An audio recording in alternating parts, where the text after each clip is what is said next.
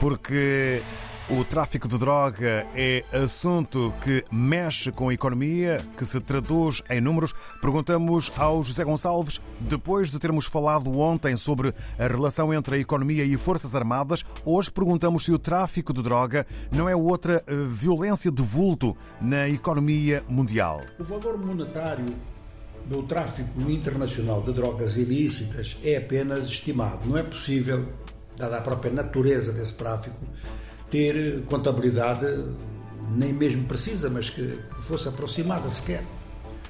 No entanto, alguns dos cartéis são muito organizados e eles próprios possuem, de certeza, essa contabilidade, porque possuem redes de contas bancárias.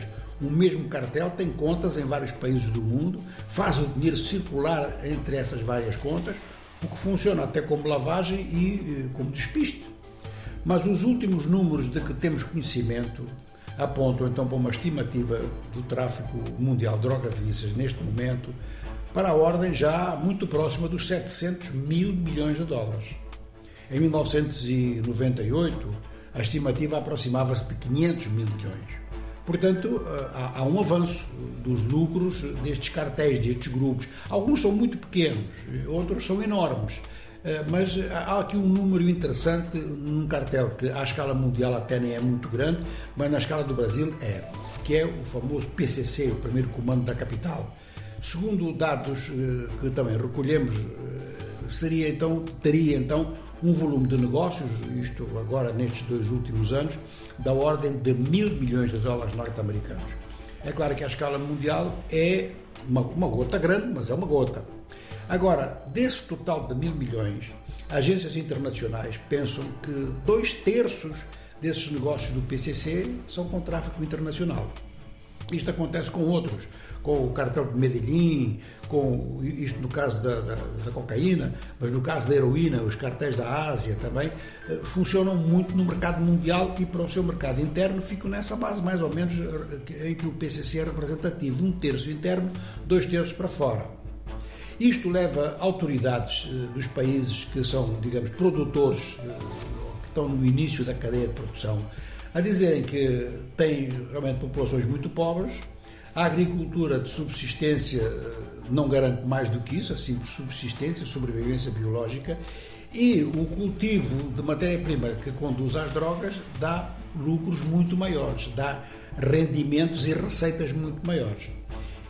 O desenvolvimento de toda a rede da droga só é possível na medida em que tenha consumidores em mercados muito ricos. De maneira que a Europa e os Estados Unidos funcionam então como mercados que são estimulantes à produção em países latino-americanos e países da Ásia, consoante o produto. Nesta história toda, os camponeses que plantam, por exemplo, na América Latina, que plantam eh, a, a, a planta naturalmente eh, da cocaína são os que ganham menos. Depois aparece um segundo eixo, um segundo patamar, que são aqueles que fazem a transformação química. Mas quem ganha mais mesmo são os que estão na, na, ponta final, ou seja, os grandes traficantes, os grandes vendedores. No caso do PCC, dois terços voltados para fora, mas o terço voltado para dentro do Brasil é muito importante.